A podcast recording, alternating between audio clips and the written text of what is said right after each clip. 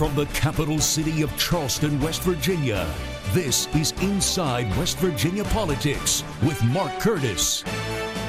Inside West Virginia Politics is brought to you by AARP West Virginia your ally for real possibilities in the Mountain State. Well, hello, everyone, and welcome to another edition of Inside West Virginia Politics. I'm your host, Mark Curtis. We're going to have some remembrances of 9 11, uh, the 20th anniversary, later on in the show, but we want to begin this weekend by talking about the serious spike in COVID 19 cases here in the Mountain State of West Virginia. We're joined by Dr. Clay Marsh from Morgantown. He is the West Virginia COVID 19 czar. Clay, good to have you back on the program. Thank you, Mark. Always good to be with you. I want to go back to early July. We had 882 active cases, I believe, on July 9th. Uh, we are taping the show on Wednesday, September 8th. Two months later, we have more than 22,000 active cases. What has happened and why? Well, Mark, we have said now for the past four to six weeks that the Delta variant was undoubtedly going to cause a large surge in the state of West Virginia, as it has everywhere else. It is much, much more highly contagious than any variant that we have seen. And uh, as we know, it can exist in a thousand times higher concentrations in, in droplets and aerosols. And this is what the Delta variant does it infects people. And when it reaches a certain point, then you get a lot of infection in social networks and groups and cross contamination. And you see this explosive growth. And that's indeed what we're seeing in West Virginia right now. And tell people again, remind them how much more potent it is. I believe you said sometimes it's a thousand times more potent than the original strain of COVID 19. Certainly, Mark, the, the concentration of virus is over a thousand times higher in the airways of people who are infected with the Delta variant than with the initial COVID virus that we saw from China. But we know that the that the uh, infectability is many times greater, and it is even more so um, as people drop their guard and you know don't wear masks indoors and and around other people who may well be infected not know it. Plus, this infection with the Delta variant can spread at much earlier times, uh, even as little as a day after being infected, somebody can infect others. And the peak infectious time of this variant is four days versus previous, which was six days. So it's harder to trace this, harder to identify people that are infected. And so this variant is much different, a really unique virus than we've seen in the past. We have had, and again, we're taping on Wednesday morning, and uh, we had 1,352 new cases since yesterday. I can't remember a day now going back three, four weeks where we didn't have a thousand plus new cases a day. We had one day last week where we had 2,000 new cases a day. Is this going to be the norm for a while? Well, in general, Mark, what we've seen for this variant is like a fire in a forest the more dry timber that exists, the more the fire starts spreading rapidly and, and more rapidly. And that's what's happening here. So we're seeing a lot of infection in West Virginians that are unvaccinated and severe infections, including hospitalizations, ICU admissions, and ventilator use, really mainly in people that are unvaccinated. And we anticipate that probably for the next uh, five days to perhaps as many as 15 days, we will see a continued, more expansive growth. And then at some point, it will sort of burn itself out and start to come down. And, and that's what we've seen in other countries and other states that have had the Delta variant. Well, anecdotally, I can report twice in the last week I was with Dr. Angie Settle at West Virginia Health right at her clinic on the east end of Charleston, also with Dr. Sherri Young and her troops from the Kanawha Charleston Health Department, and they are vaccinating and testing all kinds of people. Is that really the answer to this at this point in time? And their, their numbers are surging too. Yes, what, what we're doing, Mark, is we know that having more vaccinated West Virginians is so critically important. Unfortunately, now that we're in the midst of this this this surge, then vaccination immediately won't get us out of this surge. We also know that in other places that hospitalizations and deaths tend to follow even after the peak of the new cases has exhausted for about 10 to 14 days at least. So when we're vaccinating people now, we're really vaccinating people to try to reduce the time that we're seeing this explosive growth. So getting vaccinated now is very important. But Dr. Marsh says he believes the COVID 19 surge in West Virginia will peak in the next 5 to 14 days. As always, stay with your local Nexstar Media television station for updates on COVID 19. As promised, coming up next on Inside West Virginia Politics, we'll look back on the 20th anniversary of the 9 11 attacks. Stay with us. Inside West Virginia Politics is brought to you by AARP West Virginia, your ally for real possibilities in the Mountain State. And welcome back to Inside West Virginia Politics. As promised, we want to discuss the 20th anniversary of 9 11, the September 11th attacks on of 2001 here in the United States. I'm joined now by Senator Shelley Moore Capito, Republican of West Virginia, who right now is the only sitting member of the West Virginia congressional delegation that was actually in Congress that day. Right. Good to have you on the show. Thank you. And uh, boy, it's hard to mark 20 years, isn't it? It's, it is. It's always a solemn day. It doesn't matter what year, but certainly 20 years is very impactful. And uh, I do remember that very clearly that day on Capitol Hill. Yeah, take us back. Where were you? What were you doing? Mm-hmm. And what happened? Yes, I was in my office in the Longworth building on the House side, and I had some constituents from Harpers Ferry had come in to talk with me. And like everybody, our eyes sort of drifted to the TV. You know, you have the TV on for news purposes, and you see what's happened. And, and your first instinct is, oh, wow, uh, you know, the pilot passed out, something happened. It was, you couldn't tell. And then shortly thereafter, you could tell we were under attack. Uh, we kind of scrambled around in our office. Uh, one of my staff members said, Look out your window. I looked out my window. I could see the billowing smoke from the Pentagon. And that's when I think everybody realized uh, that this is much bigger than what we could have imagined. So we left, and I went to a safe spot and sort of watched it all unfold. Um, and Capitol Hill's never been the same. Yeah, it, it's really remarkable. I'll tell you where I was. I was anchoring the news on Channel 2 in San Francisco at uh, 6 o'clock in the morning right. when it happened. And, uh, you know, at, at, first, and I'm old enough to remember the, the small plane that flew into the Empire State Building mm-hmm. in, in New York City way back when in the 60, early 60s. And I said, boy, I wonder if it's another repeat incident of that. We had no idea it was a jetliner, let mm-hmm. alone a terrorist attack. Right. But then by the time the second plane hit, you knew that the nation was under right. attack. That, to, take us to later in that evening. I still remember, to me, it was one of the most poignant moments of the whole day and the whole event. It was like, it was almost like a Mount Rushmore moment when every member of Congress gathered right. on the steps of the Capitol, and I assume you were there too, to I sing was. God Bless America. What was that like? Well, through the day, I had gone over to the Capitol Police headquarters to try to find out what was going on. And there was such a, a, mishmash of communications. Remember, the cell phones went down. The first thing I did is what I think everybody did: is I made sure that my parents and my husband knew that I was safe personally, because D.C. was under attack. And then we went forward trying to figure out how to unravel uh, what was going on. We were called to come to the Capitol at I think believe at seven o'clock on that evening. And I must admit, uh, I thought to myself, are we setting ourselves up for something that's uh, an unsafe situation, but uh, I decided uh, in, in my great wisdom, and, and I would never regret, to go to the Capitol that day. And we talked, the Speaker and the, and the Majority Leader of the Senate spoke, and then we just spontaneously started singing God Bless America. It was a very powerful moment, very uplifting. I think we wanted the country to see that we're going to face this challenge, we're going to be strong, we're going to care for one another.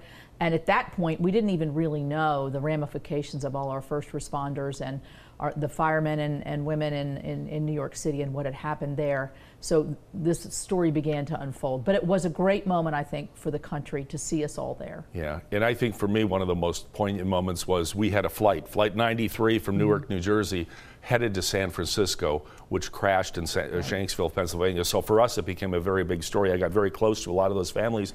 And that, of course, was the heroic flight where the passengers fought back. They right. stormed the cockpit, mm-hmm. they killed the terrorists, or at least drove that plane to, into the ground mm-hmm. and uh, in, in, an act of American heroism. And a lot of people think that plane was turning around and heading to the U.S. Capitol. You know, I have no doubt that plane was heading for the U.S. Capitol because the terrorists had hit some very symbolic, obviously the Twin Towers, but the Pentagon. Uh, the speculation is were they coming for the White House, the Capitol? Personally, I think the White House would have been a little bit more difficult to hit And can you imagine the impact of having a plane flying into our capital? We just saw this uh, mess in Afghanistan the last couple of weeks. Are you worried that this makes Afghanistan perhaps a safe place, safe harbor for terrorists again, and we could face another 9 11 type attack? Absolutely, I'm concerned about this. Even our generals, General Milley said, yes, he, he believes that terrorism will refoment in, in Afghanistan. I mean, the whole situation it was just miserably and humiliating, I think, for our country and very disenchanting to the, to the members of our military had served, our diplomatic corps, and certainly to those Afghans that had helped us. And so I think by permanently leaving every, everything, even diplomats and, and, and military, we've really left ourselves defenseless against uh, the Taliban, not so much, but the Taliban's willingness to uh, harbor Al Qaeda, to harbor terrorism, to harbor ISIS, to, to terrorize women. I mean, it's just a horrible situation. All right. Well, we want to certainly uh, remember and pray for the families yes. of the nearly 3,000 people that lost loved ones on 9 11. We pray it doesn't happen again. Uh, and we honor them this weekend on the 20th anniversary of the 9 11 attacks. We have plenty more to talk with about Senator Capito, about current legislation, and so forth.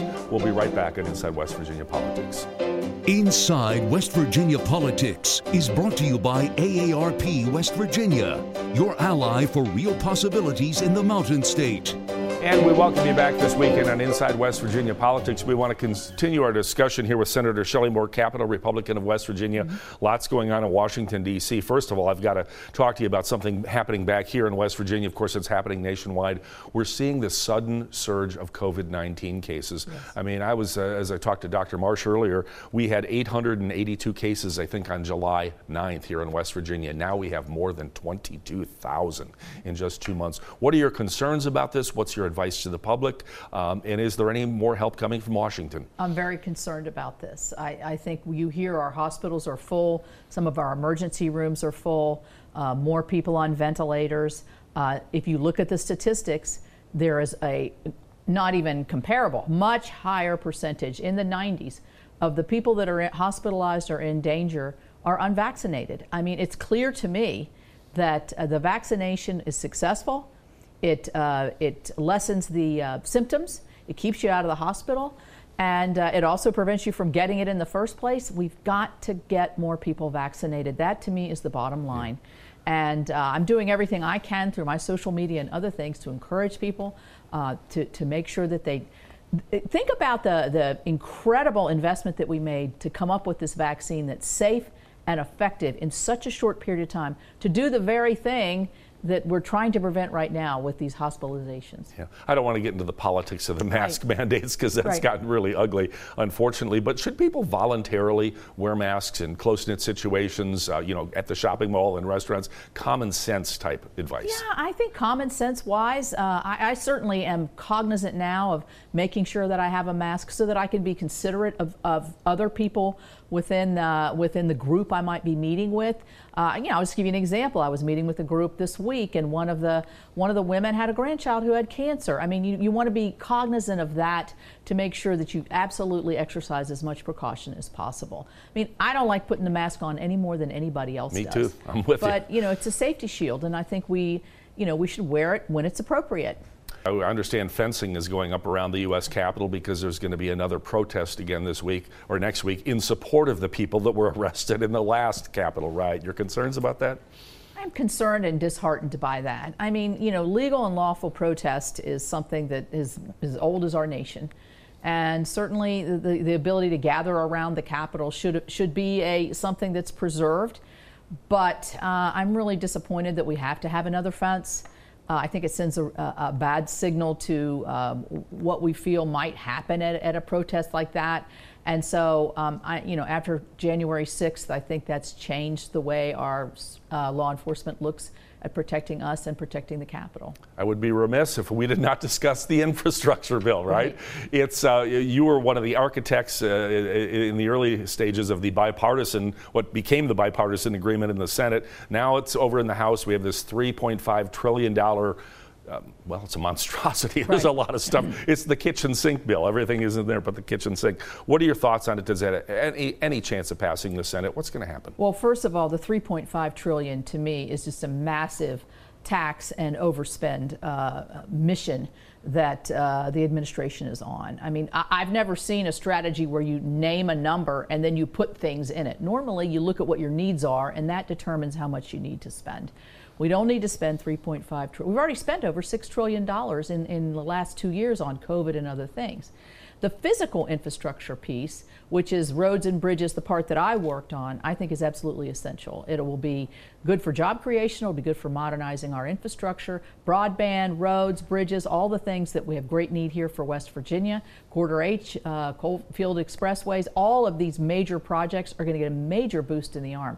Do I think it will pass? I think there's going to be a lot of politics here as we move through September. Uh, and I certainly hope that it passes singularly and that we defeat this monstrosity, as you characterize it, and I believe it is, uh, tax and spend bill. You know, there, there are people on the other side that say, look, uh, it's great you fix the roads, highways, and bridges, but if mom can't get child care, she can't go back to work. These are discussions we need to have. Uh, I mean, I voted to make sure that, uh, you know, paid family leave in the last administration was extended to certain federal employees. I think that was a good first step. Uh, and, and, I certainly can see in my own family trying to cover child care under these conditions in COVID has been very difficult, and a lot of people have dropped out of work. So these are discussions we should have. How much do we need? Uh, where can we fill the gap? Where's the private sector come in here? All right, we're going to keep an eye on this bill. It's a moving target in Washington, D.C. We want to thank Senator Shelley Moore Capito, Thanks. Republican of West Virginia, for joining us. Always great to have you on the program. Great to see you. All right, thanks, Mark. And we'll have more of Inside West Virginia Politics after this break. Inside West Virginia Politics is brought to you by AARP West Virginia, your ally for real possibilities in the Mountain State. And welcome back to our final segment this weekend on Inside West Virginia Politics. We're going to continue our discussion of 9 11 since we're marking the 20th anniversary this weekend. I want to introduce Sue Barazi. She is Vice President of the Islamic Center of West Virginia, as well as uh, the leader of the West Virginia Interfaith Refugee Ministry. Good to have you on the program. Thank you for having me. You know, I, I think back to 20 years ago, and there was a lot of um, hate crimes and vitriol set towards American Muslims who obviously had nothing to do with the 9 11 yes. attacks. Your thoughts on that day, your reflections, and where we are 20 years later? I still feel the anxiety and, and the anxiousness that I felt when it happened because I was in my office. I worked for OSHA, I'm a retired assistant area director. And my office manager saw me freaking out, and she says, It is not you, your family's safe, but it's not really safe. A lot of things have changed after 9 11. Muslims became the target of a lot of violence. I had nothing to do with 9 11. None of these people. My Muslim community had nothing to do with them.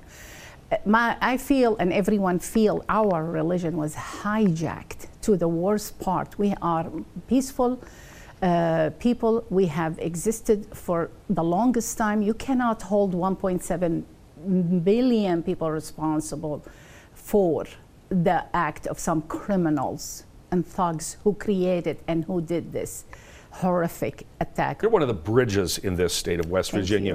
You. you. meet regularly with Rabbi Urecki in the, the Jewish community. You meet with uh, Bishop Klusmeyer in the Christian community. It's very much a concerted effort on the various different religions in West Virginia to work together to produce more good for this state.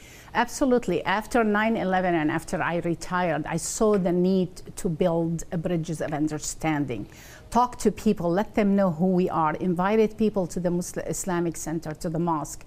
We had many events to let them know we are not your enemies.